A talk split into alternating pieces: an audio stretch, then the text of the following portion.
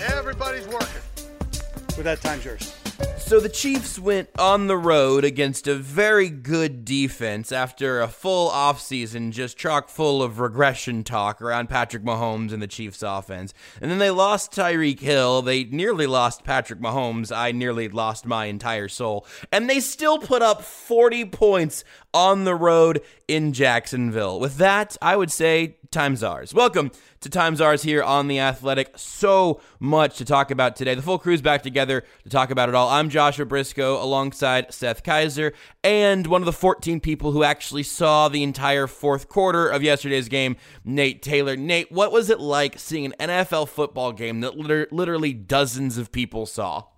Yeah, it was it was great, and I had the the game on my cell phone via my streaming uh, application. And when when when CBS is like, "We're gonna take you to a more competitive game," as as someone who is in you know who lives in Kansas City, who's from Kansas City, I said, "Uh, hopefully they're doing that in Jacksonville and not in Kansas City." Mm-hmm. And then you realize two seconds later oh no, oh no, KCTV5, I feel so sorry for you.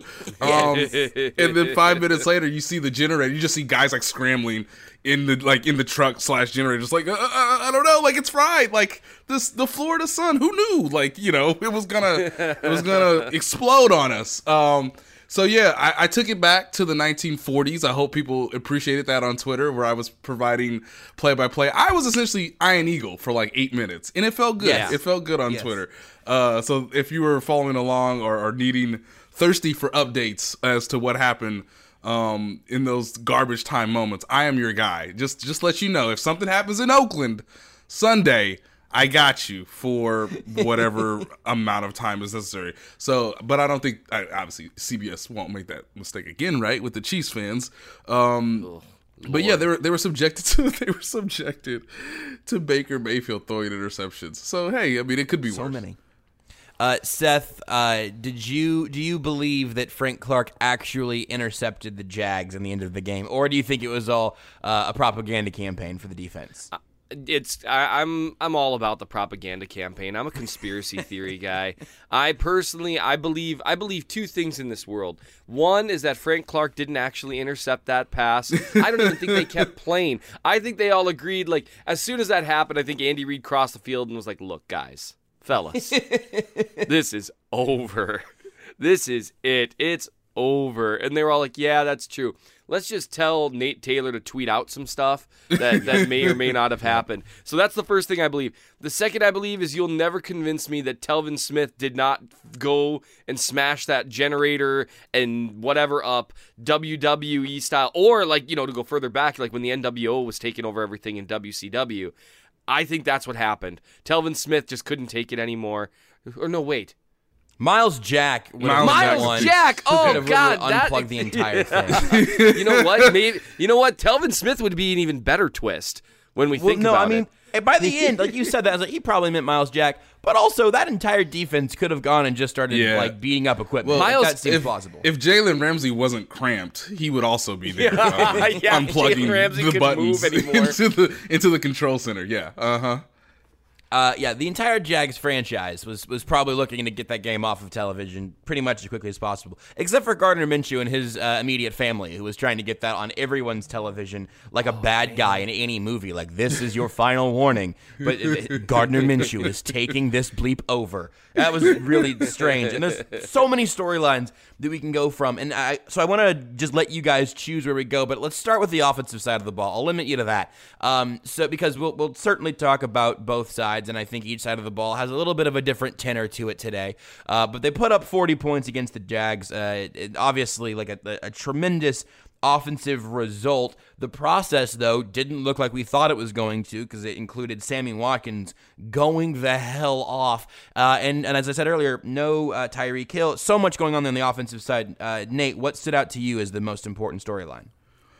Yeah, honestly, it's just the surprise of, you know, and I, and I wrote about this in The Athletic, and I hope people check it out, but it's just the surprise of an entire season, all this build up, all this yeah. talk about hey redemption and getting to the Super Bowl and maybe beating the Patriots or hoping to see them again come January, and to see your quarterback limp to you know and not not just any quarterback like you know potential oh Hall of Fame God. athlete, mm. league MVP, Uh, he's only 23. Like he's he's at the Mm-hmm. prime of like all his capabilities. Like to see him limp, take his helmet off, and like go into the like medical tent. And it wasn't like, hey, let's talk about it. Let's let's you and Rick Burkholder have a conversation. It was like, no, he took a beeline straight to the tent. They pull the tent up, and you know it's a thousand degrees outside anyway. And you're thinking like, okay, so if I start looking at my watch, there's going to be a cart coming out, right? Like they're going to cart him away just like they did Tyreek Hill a few minutes ago.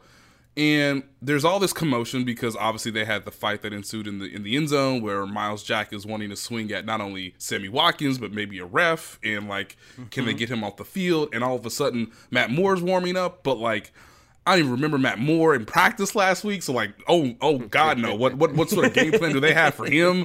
Like, I feel sorry because though Calais Campbell, Ngakoue, Josh Allen, those dudes are maniacal, and they sandwiched basically Patrick Mahomes, which is why his knee ankle sort of semi buckled on him. And then two minutes later, he walks out of the out of the tent, and and it's just like, okay, so this is this is just gonna be, oh, I guess it's just gonna be okay. And it was, you know, I, it was clear that Andy Reid changed his entire game plan because before that, and I know Seth can can go to this too, they were doing all this sort of max protection, play action, throw that thing down the field, or spread it out, let somebody run a deep route or a cr- or clearing route for someone to get open in the middle of the field against the the Jaguars defense. So it was it was interesting to see the game plan change in real time and Mahomes sort of recalculate his own decision making uh, because of the pass rush, because he was really limited to you know being on one good wheel essentially, and he still threw for 378 yards and three touchdowns and made no mistakes other than staying in the pocket for one play. Um, when the when the Jaguars were clearly trying to intimidate him and were trying to blitz as much as possible to get to the quarterback. So on both sides, it makes sense. Like, hey, Jacksonville understood by the second quarter. Yeah, scrap everything out of the playbook. The only chance we have is hitting Patrick Mahomes, and Patrick Mahomes took that and said, "Okay, that's fine. Um, I'm going to sling it now in two seconds or less."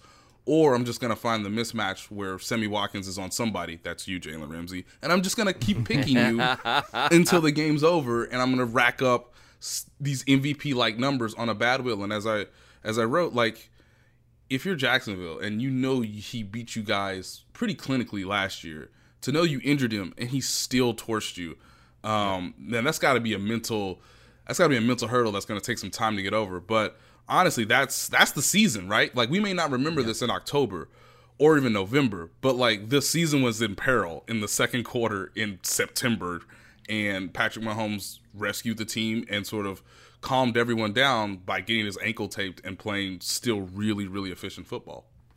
And I think uh, that's obviously the case about the, the long term, where we might not remember it, and certainly the Jags are going to remember it because it kind of feels like their season just happened, also. Yeah. Uh, but as you mentioned in, in your piece up on the Athletic, which by the way, if you want to get Friday episodes of the show, you got to subscribe to the Athletic. We're doing two a week. If you're not sus- subscribed to the Athletic, you're not getting the second one. So what are you waiting on?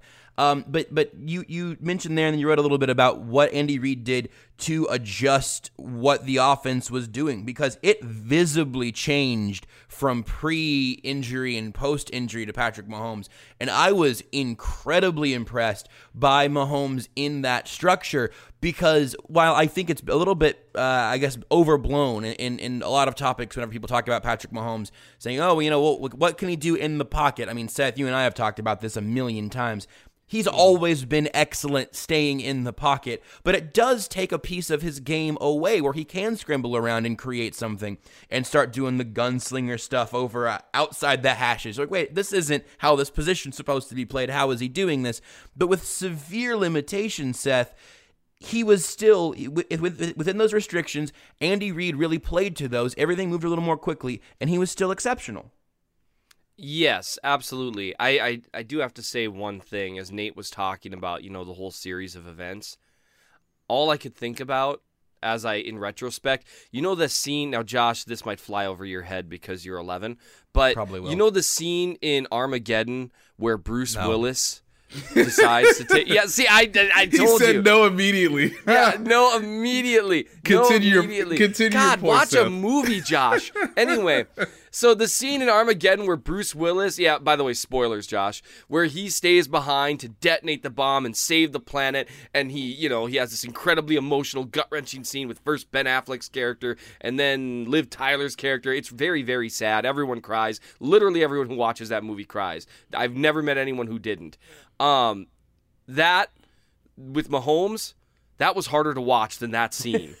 Because I was like, I mean, that happened, and I was like, no, I've dreamed about this moment. It's just like, oh, it's just, it was awful. Anyway, And, he, and, and, by, Mahomes- and by the way, there's there's nothing to prepare you for that moment too, right, Seth? Even as much as you can think of it, you're just not ready for that. oh, absolutely. Because you Nate's think, I talking mean, about the even- scene in Armageddon, by the way, not the Yeah, Mahomes. yeah. but you know, it, it really no. Hey, nothing does prepare you for that, Josh. I'm telling you, you'll still cry when you watch it. I'm telling you, man. I mean, I'll watch it, but I was three and a half when it came out.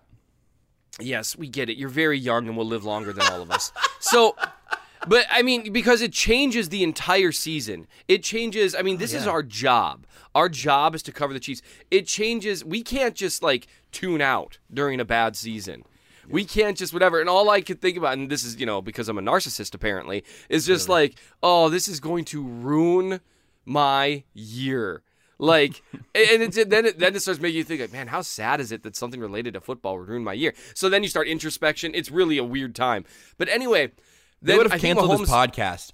Times ours they- doesn't they- exist yeah, with they Matt Moore would've- They would have said they, they would have just said, "Nope, you're done. You are now, you know, yeah, you are now a Patriots podcast, and you'll talk about Tom Brady all the time." Oh God, a fate worse than death.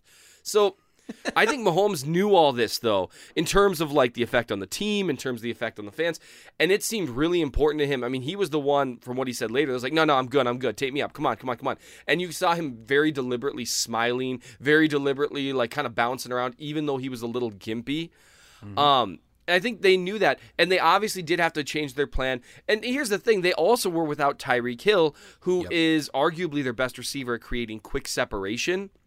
And so they had to change all sorts of things. They were doing a lot of kind of longer developing routes early on, which, oh my gosh, any defense that does not have a tremendous pass rush is in so much trouble this year. Because if, if Mahomes has a pocket for three seconds or longer, I mean, they were just, it was just bombs away out there. Like, had. Had that series of events not transpired, the Chiefs could have put up like a thousand yards. And so Yeah. they, they changed the game plan, they changed the way that he played, and he was still just able to absolutely shred one of the most talented defenses in the league. The whole NFL should be afraid. because it really was. I mean, we saw Tom Brady last night, and I don't want to talk about him. I don't want to say his name anymore. I don't want to talk about that team anymore. We'll talk about Antonio Brown later because we are legally, uh, we, legally we have to. But like the the the post injury section for Mahomes, you said surgical. Like that's that's what Tom Brady does. He sits in the pocket. Everything happens like this. It's just constant shot after shot after shot, and no, the pass rush doesn't even have time to get home, even though he's not moving. Mahomes was forced to play like that, and he did it exceptionally. And if you're not excited about that, I literally can't help you. Um, so let's go, uh, Nate. Uh, non Patrick Mahomes division storyline from the offense. You can talk about Tyreek Hill's injury, Sammy Watkins' resurgence. Actually, you know what? No. You know what? I'm going to make a call. I'm going to play quarterback. You gonna Nate, audible? you're going to talk about Tyreek Hill. Seth, Okay. you're going to talk about Sammy Watkins because you did the film review. Ready, break. Uh, Man, he, with- he it's it's really gone to his head, hasn't it, Nate? It's- yeah, it, it really is. Look, he, he, you know, he's our young quarterback, and we as savvy veterans got to rein him in. You know, hey, That's young true. fella, it's a long season, okay? yeah, yeah, yeah. You got to walk before you got to walk before you can crawl or something. I'm out here. With, I'm doing the. I just did the behind the back pass that Mahomes is too chicken to do in a game. so yeah, give me give me uh, the the the consensus here, Nate. Give me the inside scoop on uh, on Tyreek Hill. Yeah, the you know yesterday it was pretty clear that um, he wasn't going to come back. Like within you know once they showed him on CBS in that cart, um, you know, sort of wheeling him back to the to the locker room and, and then eventually the X-ray room. Like it was pretty clear that he wasn't going to come back in the second half. So um, that's where you say like, okay, that's the first significant injury of the season, and you know we'll see where this goes. It appears that he won't play in October. Uh, I need to pull up the schedule as we speak, but I'm thinking you know the, the In September, right? Yeah, I'm I- I'm thinking the team the team hopes in like that he'll only miss like two games, right? I think it's Right. probably more realistic that it's somewhere between three to four. Uh, so now you're looking at you know, obviously the home opener is in two weeks against the Ravens. They have Detroit uh, shortly thereafter on September 29th. I think it's possible you could get him back maybe for the October 6th game against Indianapolis. So um, they're going to have to change their offense. Obviously, this is sort of the thrust of Mecole Hardman uh, into the situation now. But the good thing is, is that you know, with his collarbone, it's not comp- it's not severely broken enough that it, in, it impacted his clavicle, which of course was the case with Nick Foles, who's essentially done for the year. Um, they're gonna have to see how his rehab is after like a couple months, but it should heal naturally. He doesn't need surgery. He's just gonna have to be. He won't go to the IR because they don't they don't see him missing more than six weeks. But he is going to be done, I think, for probably the rest of the month. So that would I would say you're optimistic about maybe three weeks out in Detroit on the September 29th, but I think it's more realistic that you'll see him probably back either against the Colts or the Houston Texans, barring not having a setback.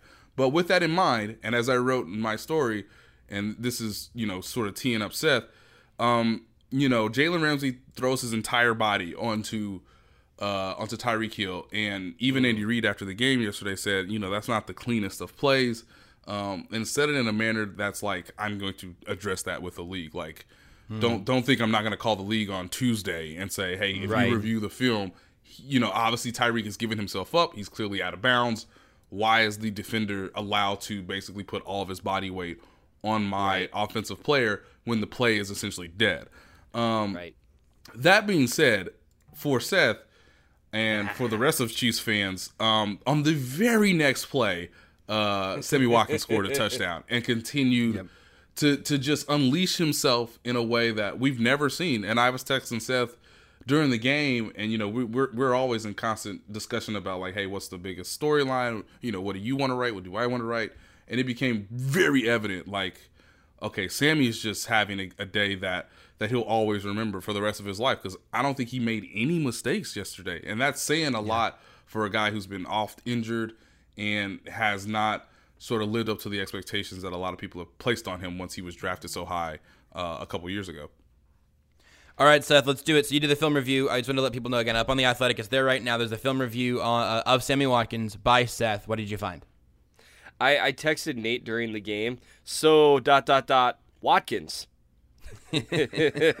And I read that We- text and said, "Yes." Hit my head Yes. nodded. Mm-hmm. Yes, it's like yep, yep.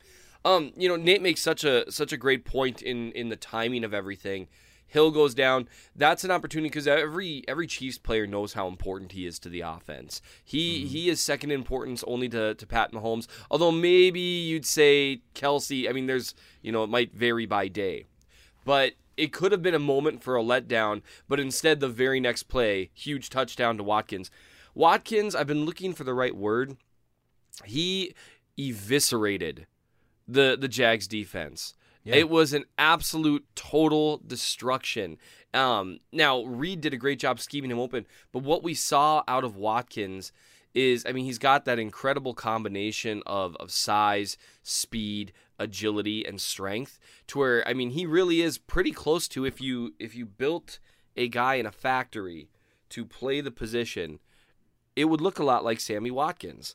Um, and so we've always we've been waiting for him to kind of realize his potential, all that fun stuff, and then it just all happened at once. It was fantastic. Um, really, the biggest thing though that I would say, because there's a lot of things you could say about the game he played, but the biggest thing that I would say was his ability after the catch just added such another dimension to the entire offense. Um, I, I didn't even count how many of his 198 yards were were YAC yards, but it was it was absurd. I mean, that first touchdown, it, it, it's such an interesting play because he really shakes two defenders there. He he catches the ball with his hands. And he's in the middle of the defense, and he immediately ducks. Like he catches and ducks immediately to Yeah. avoid an incoming safety. Which I mean, you can focus on how fast he was afterwards and all that, but that was a killer move. I, I most guys get tackled right there, and it's a nice play, you know, a ten yard gain or whatever. And then uh, Demarcus Robinson, who deserves a lot of love for this because he does it all the time, makes a great downfield block. And it's, so then it's Watkins one on one with Jalen Ramsey, and he just snatched his ankles out from mm-hmm. underneath him and send him stumbling. I mean, Watkins really, and I think Ramsey's a great player. You know, I had so many people using video clips I was doing to, you know, at Jalen Ramsey. Ramsey's a really great player, but he he had a lot to say early on in that game, and Watkins destroyed him multiple times. I mean, it was bad. It was bad, and this was one of them where he just he just jukes him out of his shorts and sprints downfield and six and he was doing it multiple times. He had to play, you know, where he carried. Uh, he carried a defender like six extra yards. Yes, yes. This uh, is this is my favorite play of the game from him. Yes, the the idea that he literally carried a guy almost towards the stick, so he catches the ball on a five yard out and carries number twenty one AJ Bouye for eight yards. Yeah, that was awesome. That was so like it was just such a moment. Like as a corner, as a safety, you cannot do the do the Marcus Peters. You can't just try to grab the ball out from his hands, and that's mm-hmm. what a mm-hmm. lot of secondary players do, uh, mostly corners, because you know they don't really like tackling. But so they'll try to yank the ball, and that's enough to tackle most receivers. Had, had Bouye not shifted his tactics, Watkins was going to shake him and run for a touchdown. Like that was about to happen and then he manages to spin him out of bounds, and then after the play's over, throws him to the ground because you know he's he's tough apparently. You know, once Watkins stopped trying, that I got to tell you that frustrated me watching that because it, there were tons of after the whistle moments like that mm-hmm. by the mm-hmm. Jags. And Watkins after the game, he's like, I didn't even notice. I mean, he was just locked in. He looked tremendous. And the problem that he presents for teams now is the exact problem we were hoping he would present. Because this isn't some like with Hill out, it's not like there was some bum secondary. These are stars he's playing right. against. And now it's one of those, okay, well, you know, we can take away Hill, but even now with Hill out for a few weeks, defenses they can still try to key on Kelce if they want. Yeah. But they're still in trouble if Watkins gets any room because it takes multiple defenders to bring him down. And if he gets even a tiny bit of daylight, he's gone. And so it just it changes the entire dynamic of approaching the Chiefs, which I think even Chiefs fans have been like, oh yeah, man, you know, man, they've obviously got Mahomes and they've got Tyreek Hill and they've got Travis Kelce, and you know, Sammy Watkins can probably step up a little bit. You know, now it's like, holy crap. What do yeah. you do about this? And I mean, it was so funny to watch by the end of the game, and I, I, I wrote about this too, that, that Watkins effectively silenced the the the Jags group. By the end of the game, by that final touchdown by Watkins, where he just, I mean, he just took Jalen Ramsey and he just shoved him to the side. Like it's such a good play. It is. I mean, just Ramsey's gonna play him physical, and Watson's like, you know what I'm gonna do? I'm gonna throw you five feet that way.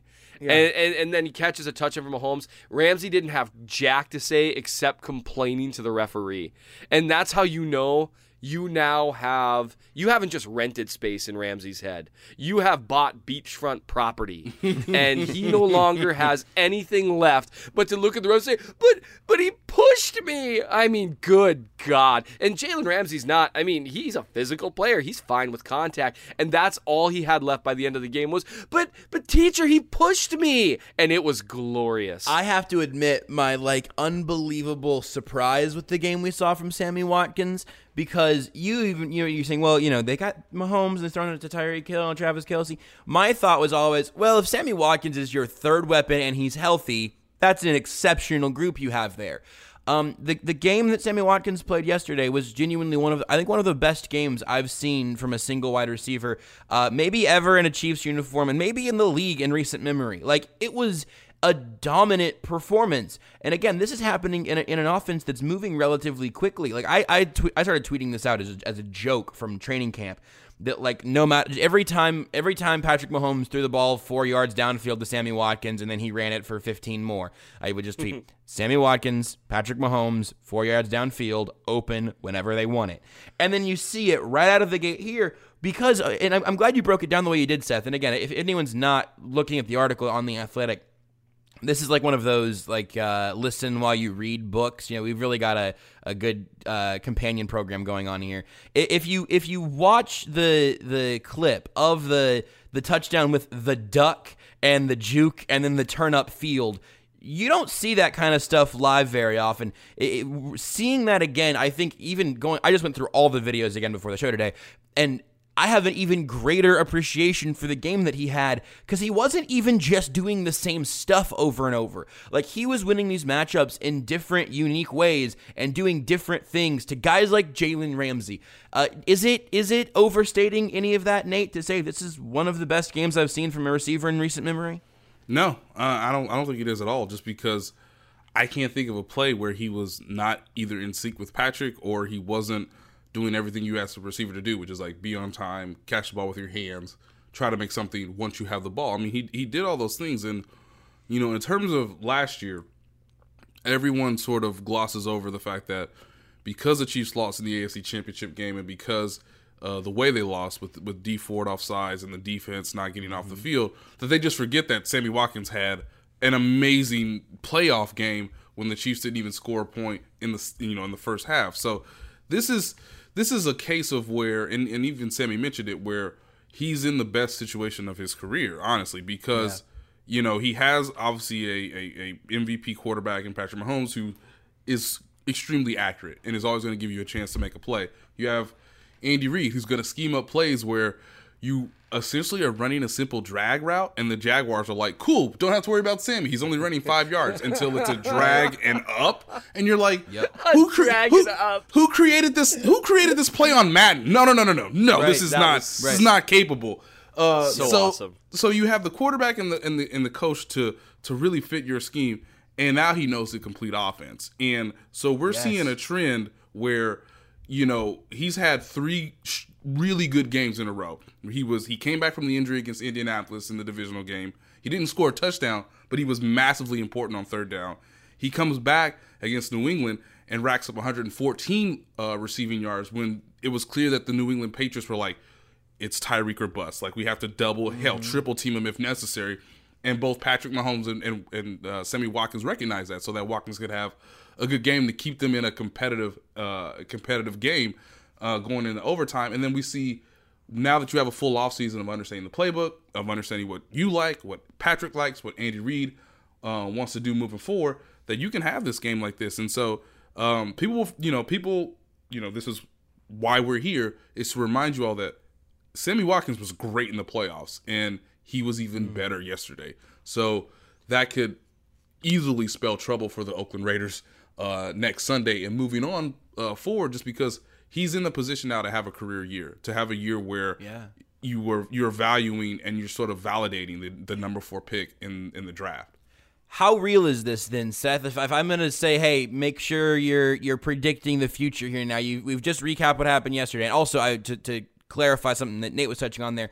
Sammy Watkins was really clear in the post game that, that he never felt comfortable in the offense last year. He said he couldn't play fast because he didn't understand everything that was going on. We talk about Andy Reid offenses taking time to learn all the time, but to hear it kind of that bluntly was sort of surprising because you didn't hear that from, you know, during the problem last year. But now it appears he's transcended it. So what's your expectation going forward?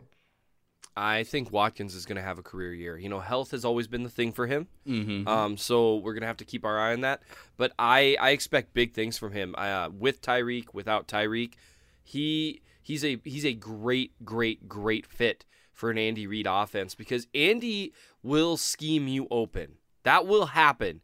It doesn't yeah. really matter who you are, provided you've got any sort of burst. Andy Reid will scheme you open. Um, now he can get himself open too, which is an added bonus. But what he can do after the catch, it, it, he is he is probably the best yards after catch player on the team.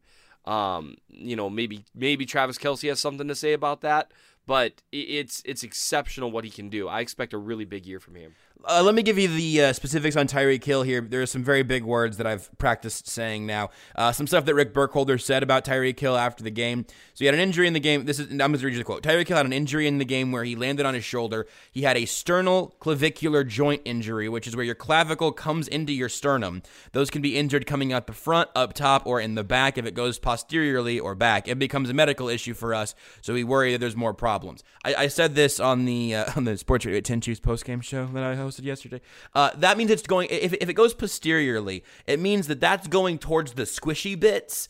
And whenever you start getting bones pointing towards the squishy bits, doctors get nervous, which makes a lot of sense. So that's that's sort of the, the the best that I can explain it to make sure everyone knows what's happening with Tyreek Hill. They, they were getting worried about stuff going backwards, but as Nate mentioned earlier, no surgery for Tyreek Hill. Um, I God only knows how. It sounded like it could have been much worse given the way that that did kind of bend in but no surgery. They're expecting a few weeks from now. Um, last thing on this front, Nate, I'll give you the last word on it. What is what is the challenge now for the Chiefs without Tyreek Hill? If you are looking at him for the, without without this team, uh, or with the team without him for the next few weeks, what is the evolved status of the offense? Yeah, I think the biggest challenge is for for Andy Reid and Patrick Mahomes is finding out finding a matchup that allows you to throw the ball downfield deep because mm. clearly you can just line up Tyreek Hill anywhere and say, okay, go deep, or like you know, run yeah. a deeper route, and we'll, as long as we have enough time, like like Seth said, we'll get you the ball. Now it's up to Andy Reid to to get uh, Mecole Hardman a little more comfortable. Now it was his first game as a, as an NFL rookie.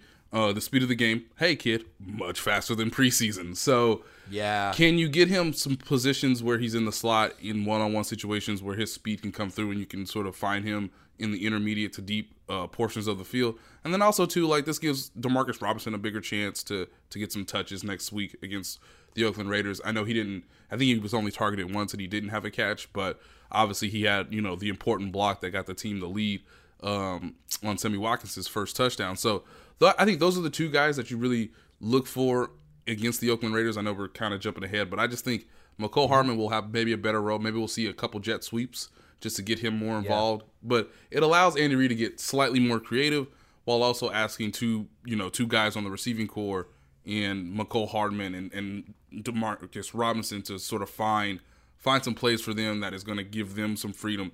That way you can keep uh, Travis Kelce running through the middle open.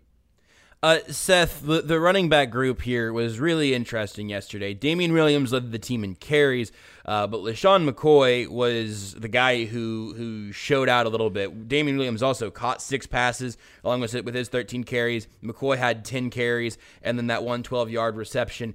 Uh, we, we talked about LeSean McCoy a lot last week. Your film review obviously still up on the Athletic. We don't take him down or anything. Uh, so if, if, people want to see what you were looking at with his experience in Buffalo, um, I, I, don't believe he had a single rush for a loss in this game. He had a couple that weren't incredible, uh, but he had the 31 yard uh, one and, and, then just a lot of successful carries outside of that. Do you feel uh, validated in your expectations for LeSean McCoy? Wait, wait. LeSean McCoy played well? You yeah, don't stunning, say. isn't it?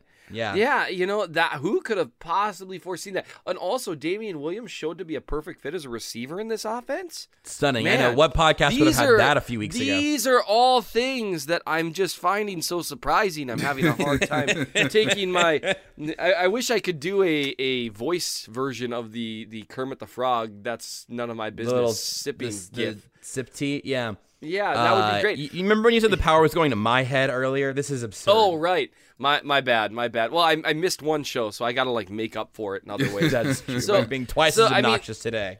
Exactly. I personally, I mean, I think what you see, McCoy is he's got better vision than Williams. Uh, I think he's better able to make something out of nothing. I think he finds the hole a little bit quicker in terms of of, of getting up the field. Um, I don't think he's got quite as good a top end speed, but he looked plenty fast to me. Um, he, he, looks fine. I think Williams is the better receiver of the two. I think he runs crisper routes.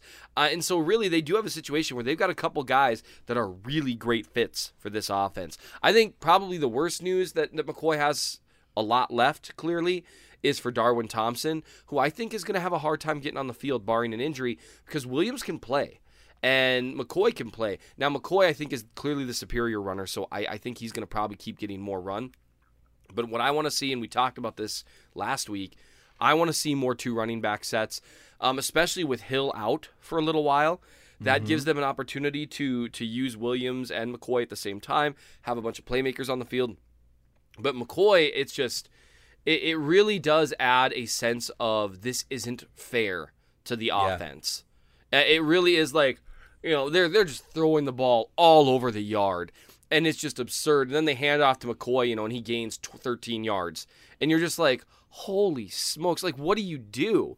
And I think, and this is again against the Jags, they're supposed to have a great defense this year. Yeah. And so I think it adds another element of this isn't even fair to the offense in terms of explosion and depth. So I, am just I could not be more excited. Plus, I was right. Nate, anything anything that uh, either you agree with or you just want to or disagree with or just want to tell Seth how great he is? No, no, no, no, no. He, he, Seth, Seth's amazing, and that's why he's on our podcast. I the, the, only, the only thing I'll add to it is that um, it was clear that Andy used both backs in short yardage situations, and both backs converted. And I think that's a very important, yeah. important point because as you get closer to like you know not dying outside in, in exhaustive heat, as as we get colder, as we get to colder games, you're gonna have guys when you need to move, you need to move bodies for one or two yards on third or fourth down. Um, both right. running backs did really well with that, and so you may look at yards per carry and obviously McCoy was better at that because of the vision, like Seth mentioned. But both running mm-hmm. backs know what to do when you got to get a yard, and I think that's really yeah. important in this offense, so that you can give Patrick Mahomes more chances to, you know, torch uh, secondaries. I appreciate that because for as much as we've talked about like this team should just never run the ball, I think that's what Seth has written. He said the Chiefs should literally never even consider running the football, uh, is what Seth has written verbatim in the Athletic. But no, but like the the ability to get a yard when you need a yard. I'm thinking back to, to Chiefs teams of, of years past when that was the frustration. Like, all right, it's third and one. What are we doing here? Like, why can't this dude find us a yard. Why Thomas Jones is here to get this one yard. What the hell is happening? Um, if LeSean McCoy and Damien Williams can pull that off, I imagine Andy Reid can figure it out around them and then keep throwing the ball. So I think that's a great point. Um, also, I think the running game is a pretty good reflection on the offensive line, but Patrick Mahomes did have a, an injury scare as the pocket collapsed, and it did seem like when the pocket collapsed, the whole pocket went down. It there wasn't a whole lot of mm-hmm. like one free rusher stuff. So I don't know if you can can use that to say that the offensive line wasn't really having communication problems, perhaps just playing against really good pass rushers. Uh, but the the offensive line was certainly a topic on Twitter and throughout the broadcast even as Mahomes was never fully sacked. Again, a couple of hits, and then he had the fumble that was almost a pass. Um, whenever you look at that whole story, though, Nate, uh, do you think there's an overreaction, underreaction, proper reaction to the, the state of the Chiefs' offensive line right now? It, it, it's it may be slight overreaction just because well one Patrick is still upright and healthy and and two like right. I mean, not I don't think any other team has Calais Campbell, and that Josh yeah. Allen guy looks pretty good. And Ngakoue mm-hmm. is is Ngakoue is probably just as good as like Alex Okafor. Um, mm-hmm. so let's see how they handle Oakland, uh, who was a younger defense who's got a bunch of rookies on their defensive line. No no real um, standouts. Um, yeah, they, they traded a guy last year who was pretty good at rushing the passer. So l- let's see how the Chiefs do against the Raiders. Um, I always like to tell fans like because it's the first game, you see so much and so much information is thrown at you, and then you know you hope much is good versus a little bit bad. So you mm. need to see whatever the course is over the first four to five games. And everybody remembers last year that you know Patrick Mahomes was scrambling for his life a little bit against Pittsburgh in Week Two last year, and they still won. So uh, let's see what they do against Oakland. But there is some concern given the fact that like you know, Ngakoue, Campbell, and Allen are very are very reminiscent of what you're probably going to see in January. Even if the Jaguars don't make the playoffs, that's a kind of that's a type of defensive line that can be formidable to you in January. So you just want to see the the offensive line improve. And as I wrote a couple days ago, like we really didn't know who was the starting left guard, which was like also a concern. Yeah. It's like how do you yeah. not know who your starter is, Andy Reid? He went with Andrew mm-hmm. Wylie, a, a younger guy over Cam Irving, a more of a veteran who's played multiple positions in his career. So is Andrew Wylie going to be um is he going to improve as the season goes along? And then on the other guard position, you have Laurent Duvernay Tardif, who hadn't played in like 10 months, honestly, uh, yeah. because he had a season ending knee injury last year against Jacksonville. So those two guys need to improve the most. Austin Reiter hopefully will get better at protections or sort of seeing where the blitzes are coming from as you get more film of teams as the year goes along. But the two guys I have confidence in is Eric Fisher and, and Mitchell Schwartz. It's those three guys in the middle who have to improve as the season goes along. Seth, I got a lot to, that we still need to get to, so give me your offensive line takes uh, as if you were being chased around by Calais Campbell. Uh, I I think that people can relax a little bit. The protection did get noticeably better despite Mahomes barely being able to move because they changed the game plan. Long developing routes will get your quarterback hit more, especially out of empty sets, especially against a really great pass rushing team. Remember what the Jags did in the preseason, their starting group at least? They looked like an unstoppable pass rushing group, arguably one of the best two or three in the league. So well, let, let's give it a few weeks, see what happens. I'm good with that. Uh, well said, tight, concise, accurate. Welcome to Times Art, everybody. Uh, let's go to the defensive side of the ball because there's a lot over there. Uh, Uncle Rico came in and looked pretty good against this Chiefs defense, and that's a little bit concerning. Uh, Nate, if I give you the first crack at it, what were you most worried about or most, most concerned by? it's the fact that like we we don't really know who's good at cornerback. I mean, that, that, you know, Kendall Fuller's fine. Um, Bashaud Breeland played well in the first quarter, and then he sort of went into like veteran mode, where it's like, hey, we're up twenty. Like I'm not, I'm not going crazy.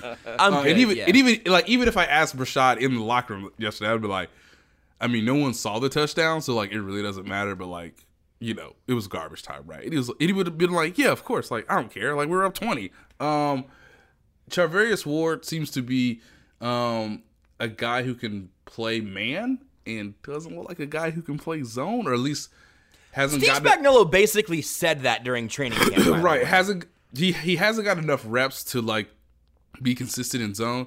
And honestly, like you know, uh, this was sort of discussed uh, during the game too. But it's just like you know, it wasn't like Jacksonville really went at Tyrann Mathieu, but it really wasn't like Tyrann Mathieu did anything. So I mean, there's they, they did it. They did it. The defense as a whole did enough. But the secondary is still sort of this murky, like don't know what we're gonna get from a week to week, just because um, the cornerback situation is is is shaky at best. Uh, Tyrann Mathieu was kind of playing all over the field, but he never made like a, a, a great play, which is you know which is understandable. It's the first game of the year, and uh, at least they started Juan Thornhill because if they hadn't started him, I would have had serious concerns about like, are you watching the same training camp preseason games that I am? So at least Steve Spagnuolo and Andy Reid gave up on that whole notion of like, oh well, you know, we, we really value the veteran. It's like no, the, the, Yeah. the, the the the better younger player needs to get the reps for January. So thankfully, Juan Thornhill started. But it, but right now it's just like I don't mind the pass rush, you know, having an okay day, but it's also like the secondary is gonna have to they're gonna have to find some answers there. I'll I'll save the pass rush take for a second. Uh, Seth, are you on board that it's also the the defensive backfield that's your biggest concern? Or do you have something else in mind? I'm not concerned about the safeties. I thought Thornhill did a good job. I think, frankly, I think Thornhill saved a touchdown on a on a on a Fournette sweep to the left side there. If Thornhill doesn't have the speed he has sideline to sideline, I think that's six. And so that's something you know. There's a reason it's called safety. You know, I mean, last line of defense, all that. People talk about you know those plays. You know, well, but it was a 12 yard gain. Yeah, but it could have been like a 50 yard gain. And saved touchdowns are a huge deal for a deep safety. And Thornhill, he he looks comfortable out there doing it. Now he had a few plays like that. The corners really do concern me. Ward is still losing himself in zone coverage. Um, and you know, Breeland, he got lost in zone coverage once. That was one of the big touchdowns for Jacksonville. Ward got lost in zone coverage a couple of times, and those were a couple of big plays. But you know, honestly, aside, there were like three or four third down conversions where Minshew just made really nice plays. So that happens even against you know everyone's like, well, it's a no-name quarterback. It's like, well, no. The question I'm asking is, did he play well? I'm not asking what his name is. I'm asking if he played well. And overall, he really did. And so I, I'm back and forth, but I, I do think, as far as back and forth as I am, I'm very, very worried about Charvarius Ward. I understand Claiborne's going to come back, but I really, really, really would like to see the Chiefs do something aggressive with the cornerback position. I mean, just something, anything. But I'm not sure they're gonna. So that's not not frustrating. Uh, Nate, what are the odds that the Chiefs do make a move like that? If, of the three of us, you're going to have the best chance of having the best educated guess. I've Right. given mine already. I think I think Seth is showing his hand a little bit. What not should they, but what are the chances that they will make a move for someone who w- would be at least on Kendall Fuller's level? Because I think that's that's clear the conversation we're having here. We don't they don't they don't need to bring in a, a fifth Mo Claiborne. Yeah, and and so I think the odds are pretty low just because they're gonna push this all the way through to the trade deadline. And so for fans who want them to make a move now, or if you're reading uh, the idea that like everybody wants out of Miami, including like, Mm-hmm. you know, hey, they just gave up a thousand points, but hey, maybe they have like a cornerback. I mean, if they want to get out, they if they want to if they want to take more draft picks, be our guest. But like, I, I still think the odds are pretty low, just because they want to see for the first four to five weeks, can Travarius Ward improve? Will Maurice Mus- Maurice will Mor- Morris excuse me will Morris Claiborne be as good as we think he is uh, in Steve Spagnuolo's system? Uh, you know, an injury or two could happen before you get to the trade deadline. So they're they're going to push this, I think, as tight as they can before you actually get to the trade deadline, with the understanding that okay, um, if no one if no one's willing to trade, you just got to roll with the guys you got to roll with. And I know that probably won't excite fans a ton, but like this is sort of the the the position they're in. They have a great roster with an understanding too that like it could be better, but like that's every team in the NFL. And just your weakness right now is at cornerback versus other teams' weaknesses at various positions. So I I think they will push it all the way till October 29th. That's the day for fans to really mark down on their calendars. October 29th is the trade deadline. You have to have a, a trade uh, sent to the league by 3 p.m. Central Time in in uh, on that day. So if we look at the calendar as I'm doing right now in real time, I think the Chiefs will have played what is it seven games, seven eight games by by October 28th, and so that's a big enough sample size for at least Brett Veach to see what's out there in the market and also what does he have on his roster that he can sort of give up in exchange to get one of the better cornerbacks on the market back. So I think that's great. I think that I'll, I'm I'm co-signing. Not that anyone needs me to. Here's what I, here's where I think the pass rush it needs to be discussed because it, it's very very near that conversation to me. Uh, Brad Veach cannot possibly be surprised by the performance of any of those three guys. We all knew what those three dudes were going to be for the most part. If anybody's been disappointing throughout the training camp and the preseason and, and a game, it's probably Fuller. But it hasn't like he hasn't been an apocalypse. He just hasn't been great. Um, the, the the thing the Chiefs did at this offseason was totally overhaul their pass rush and really invest in it. They move Justin Houston, they move Dee Ford, they bring in Frank Clark, they bring in Alex Okafor, they bring in Emmanuel Ogbah, they they spend this time developing Tanoh Kpassagnon. They would have had Breeland Speaks here. Um, all of that investment in this pass rush, I think, was very much uh, their, their Brett Veach's choice here to say, listen, we're going to either invest in this cornerback spot or we're going to invest in this pass rush. They had to fix the safety position. They did that twice over. But the pass rush yesterday, at least as much of it as I could see carried on our local CBS affiliate, up up through that point, and also honestly, like while the game was legitimately competitive, I didn't I didn't recognize that pass rush very often. There were a couple of times where you saw where, where Frank Clark was doing some good things. Alex Okafor uh, nearly had a pick six, but you know, but he didn't bring it down, and so it ended up just being a batted pass. It wasn't a, a horrible unit, but it wasn't the unit they paid for this offseason. And so I am I am so far away from saying like, and this is why I think that uh, Brett Veach should be fired because Frank Clark is terrible and so is Alex Okafor. I'm not there at all, but with what I saw yesterday, I was aware of that in real time. I was I was going, oh man. I haven't seen a lot from this pass rush, and I think Brett Veach was kind of expecting a lot from this pass rush as he constructed the roster. Seth, am I off base? I don't think you're off base at all. Um, like you said, they didn't play terribly. Yeah, they didn't play terribly. They obviously were. They got some pressure on Foles early, and obviously, and although I'm sure, like Foles said, I'm sure Chris Jones didn't mean for this to happen. Knocked him out of the game. You don't knock a quarterback out of the game without getting some pressure on him. Thank you, some Seth. Serious Good point. pressure.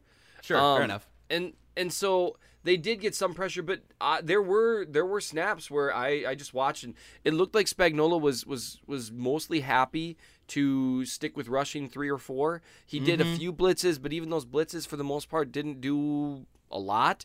It looked fairly vanilla to me, They- but you know I haven't really looked at the film. You know the Madden Cam view isn't available yet, so I mean, like you said, Clark did a few good things, Jones did a few good things, Okafor did a couple good things, but you expected more for sure. And I'm if I could add on that real see- quick, oh, go ahead. We're, we have just the slightest delay. For some reason, the internet to Minnesota just gives us half a second, and sometimes I just step on your toes. Well, it's well, it's dial up, so um, you know, it's definitely slower up here in the Great White North. Um, so I I'm still in wait and see mode there. Um, not quite like with the offensive line, which was more concerning and played worse, but it, it's definitely something you you're gonna want to see more dominant performances because they're not they didn't pay this line and assemble this line to be decent. It's supposed to be the core of the defense. and that that was the thing for me is it, it it needed to be able to show you that it was changing the game as opposed to, to just merely not changing the game they were going up against backup tackles like i mean frank clark I, if you would have said over under a sack and a half for Frank Clark in this game, I would have felt like taking the over was stealing, just because the matchup there, and as as good as we've seen him be uh, in, in the past, like I just I had higher expectations than that. Uh, Seth, or not Seth, you just talked. Nate, like thirty seconds on the pass rush, and we got to get to the next thing because eventually I'm going to get in trouble for being a bad clock manager. Yeah, will they will they blitz more in in week Yeah. two? Uh, they didn't really blitz a ton, and I think Steve Spagnuolo packed it in, uh, to use an expression, once Musgrave was on the field. Because uh, as I'm going to write today, and, and hopefully people read it on the Athletic, uh, I got Damien Wilson. Who, who had probably the biggest play on the defense, the the strip the strip fumble of, of Leonard Fournette. Uh, I asked him, "Hey, uh, did you guys watch any any tape of uh, of uh, Gardner Musgrave?" And he was like, "Uh, no, you idiot." and so, and so clearly they had prepared for Nick Foles, and he's like, "Look, we don't want you know." He he, he alluded to Seth's points too, like, "Hey, we don't want Nick to get hurt, um, but we had clearly game planned for him." So when they bring in Musgrave at halftime, we're basically like, "Anybody know anything? Anybody know anything?" Like, I mean, I, I and so Steve Spagnuolo was like, "I'm gonna rush four, maybe five, play a lot of zone, see what the kid does, see if we can, can not really confuse him, but like." it was clear once they got the strip fumble and the Chiefs scored a touchdown to go up uh, by a, a pretty wide margin that Spagnuolo was just like, let's just play zone, keep everything in front of us, and rally to the ball. They really didn't change much of that, and so even for a guy like Musgrave, who is a rookie, you can you can get yards down the field just because the defense is not really attacking you. I wonder if they will be in, in more of an attack mode against the Raiders uh, coming on Sunday. Just to save us all the tweets, yes, dear listener, I also heard Nate call Gardner Minshew Gardner Musgrave four times. Yes, we're still Minshew, reeling. From- I- this is why I'm a writer. we're still reeling from the Jodie Foster thing, and I Yep. just be This gentle is with Nate, easily okay? the best gimmick of the show. It is. It's just whose, be gentle. Whose name will Nate get wrong? To be fair, I called Myles Jack Telvin Smith, so what do I know? I don't you know at if I'm least in a picked a position. different football player on that defense, though. Like he's gone Jodie Foster and maybe Casey Musgraves. I'm not sure. um, it's That's true. Nate picks some weird ones, is what happens. Yeah, you know, next week he's gonna call someone Albert Schweitzer. It's gonna be weird, but Uh, we've got very little time left, which is perfect because I can only stomach talking about the Patriots signing Antonio Brown for a couple of minutes here. I will say, just to keep cross promoting the Athletic, uh, you're missing stuff if you're not subscribed. Uh, Mike Sando had a column uh, with with this paragraph in it, um, quoting a, an executive saying, "In my opinion, it's a classic case of a team with one guy in charge, the head coach." An exec said.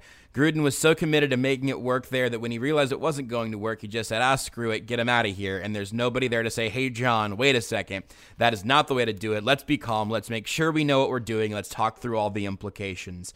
Uh, Seth, I'm going to let you talk about this from the Raiders' perspective. Nate from the Patriots' perspective. Seth, you may you may begin cackling now. Oh yeah, I would cackle, but it ended the worst possible scenario for the Chiefs. I mean, just the, hell. the the Raiders were never going to be a threat to the Chiefs. Never. People that thought they were, they were insane. I'm sorry. It was just it's just nuts. Um, you like how I apologize immediately every time I say something like that, but uh, it was never going to be a problem. And then all they needed to do, I read that Sando column, and I've read a couple other by people that actually understand how the league works. My mm-hmm. understanding is there are a few things they could have done that could have made it to where they could have done all the same things. yes. They could have eventually released him, and Brown wouldn't have been able to sign anywhere else.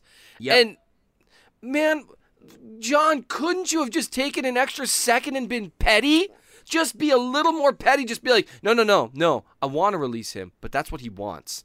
Is there a way we can completely hose this guy to where he cannot sign anywhere else, too? Is there a way we can do that? And you know what? I bet Mike Mayock would have known that way. And I'm just so frustrated that Jon Gruden's utter incompetence, which is normally hysterical, and has been throughout this thing. It was like one of those things, like like one of those gifts where you have someone laughing hysterically and someone's like, "Oh no!" Because I was like, "Ah, ha, ha, it's going down in Oakland. You guys are a host. What do you mean, New England? I mean, it was Yep. that fast, Yep. and you will never Yep. convince me New England hadn't worked some stuff out with him in advance because that contract happened quick.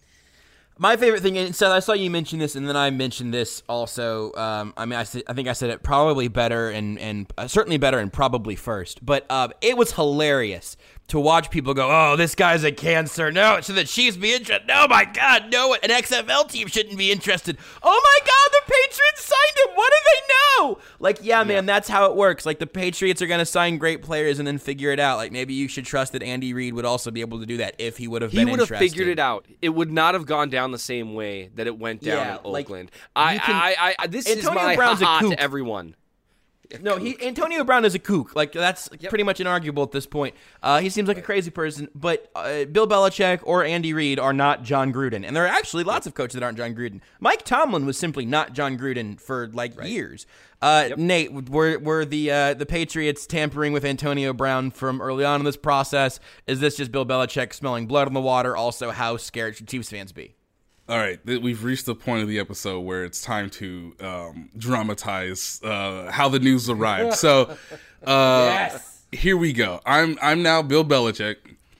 Uh, yes, no, yes. Uh, as as the news came about. So if you're if you're doing this, if you're if you're keeping notes, as I did, of course, um, Antonio Brown didn't like the whole helmet situation, and of course, the guy that he compared himself to was Tom Brady. And so, Yeah. hey, Tom Brady, you know, he kept his helmet for as long as possible until the league basically makes him like, oh, I, I want to be Tom Brady, and the league's like, you're not Tom Brady. Um, that being said, Tom Brady changed his helmet, so you go through the whole helmet fiasco, and here's Bill's reaction. Hmm, that's interesting, huh? there may be something here, fellas. Hey, hey, uh, hey, uh, hey, we still got Josh Gordon, right? Yeah, yeah. Julian Edelman on the team? Yeah. Hmm. Let's keep an eye on this, fellas. Let's let's keep an eye on this. and so Antonio Brown continues to be uh crazy. You know, he has a whole feet. You know, he burns his feet or or, or frost bites his feet, whatever. Um, has a whole helmet issue, and then they suspend him or they they, they find him and then he's like i want to swing on you um to the general manager mike Totally mayock reasonable i want to swing on you. Here's how bill belichick took that information in real time. Really? Hmm. He said he wanted to to punch mike mayock interesting. Let's keep an eye on this fellas. Let's let's let's keep giving me updates I am obviously game planning for the Steelers, but if anything happens with Antonio Brown, which I'm sure it will, keep me updated. And so in 12 hours, Antonio Brown posts a video on YouTube, which by the way, the production Oh my God. the production on that So video good. is incredible. Like I I wanted to root for Antonio Brown, which is like what is wrong with me? Like this video is so well produced that I'm like I'm like yeah, like why why can't but again, Jon Gruden, I mean, I I understand what you're saying, man. You're like just play football, dog. Like, what are we talking about? So the video comes out. They have to go to Bill Belichick's home, knock on the door, and say, "Hey, Bill, it's like 2 a.m. New England time." Uh, he put out a video where he revealed a private conversation with Jon Gruden, to which Bill Belichick said, "Fine, interesting. I like where this is headed. Let's stay atop of this. Keep me abreasted." to where Bill Belichick woke up the next morning to news that Antonio Brown wanted to be released, which Bill Belichick said, "Inform me when this has been completed." and I like how Belichick is slowly becoming British as this goes and on. as and as we and as we learned of his release, get me Drew Rosenhaus's phone number immediately. So I got on a plane, y'all, from Atlanta to Jacksonville. When I stepped on the plane in Atlanta, everyone in the league was like, "You know he's going to the Patriots, right?"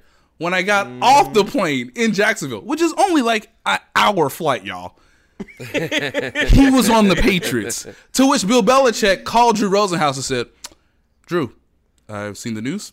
They've updated me. Uh, looks like you don't have any options, and looks like we need a wide receiver. So I'm going to be very clear. He will pay attention. He will listen. He's got a helmet, right? He's picked a helmet. You've assured me that he's picked a helmet. Cool. Um, we're thinking one year deal. How much money can you take guaranteed wise to keep him here? And if he doesn't live with Tom Brady and Gisele, uh, we will take guaranteed money away from him. Thank you. and that for, and that concludes our dramatization this week of how Thank. Bill Belichick got Yes, yes. Antonio Brown. The the character work that Nate has been debuting throughout this show has been just incredible. I didn't know he had a tight five for both Bill O'Brien and Bill Belichick, but uh, so many Bills live inside Nate Taylor's mind. It's incredible. Thank you. Uh, yeah, Bills. I that was I- that was good. I enjoyed that. But yeah, that's yeah. It was always going to happen. Um, it's frustrating to me how much the Patriots get to f- get to benefit from the incompetence and the fear-based analysis that other teams make. Um, it just is what it is, though. Uh, we'll we'll see we'll see how it goes. I'm not sure how much Tom Brady really wants to live with Antonio Brown. It I think he wants to live with him enough to be able to throw him 14 touchdowns this year. Like I, I You ever think that's with a probably crazy a person, sacrifice. Josh? you ever had a uh, hey, if it, if it means a I've had a seventh crazy Super Bowl roommate. ring, Tom Brady will do it. We've seen it. Okay, like He'll Yeah, pay to have I part of his house walled off. yeah. Hey, Seth. Uh, Uh, Tom Brady hung out with Aaron Hernandez for uh, long enough to have some football success. I don't think Antonio Brown is the craziest dude he's thrown a pass to in his career. Aaron we Her- talking about here, man? He had he had a backfield of Aaron Hernandez and Rob Gronkowski. Like, yo, Yeah. like you got to be the greatest quarterback to make that work and to keep everybody in line. Gronk was just like the chill, funny brother compared to the other tight end at that position, a serial killer. What are we talking about here? Uh, God, I don't know if the, I don't know if the Patriots can handle Antonio Brown, man. I don't know if Brady and Belichick can handle that that particular challenge. Okay, fair. Sorry, my bad. Listen, I just Danielle just messaged our Slack to be like, guys, come on, listen. I said I said earlier to say that we're out of time, and we are out of time. I said earlier that I was going to get yelled at because I'm a quarterback with bad clock management. But what I think happened there is I threw the ball to Nate, and he would not get out of bounds. And so now we're here over an hour on time czars, and that's I think that's how it should be. We have still not talked about Tyreek Hill getting extended. Uh, give me one word each, quick. Tyreek Hill extension. Fill in the blank, Nate. Uh, it just expected it was gonna happen. So here we are. Seth. Good. Love it.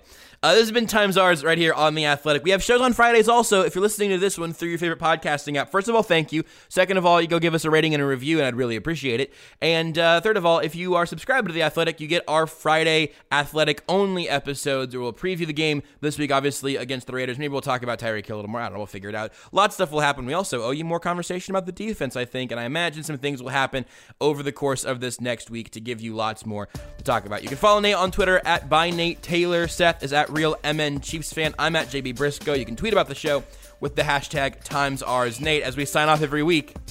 Who will I dramatize as an NFL head coach next?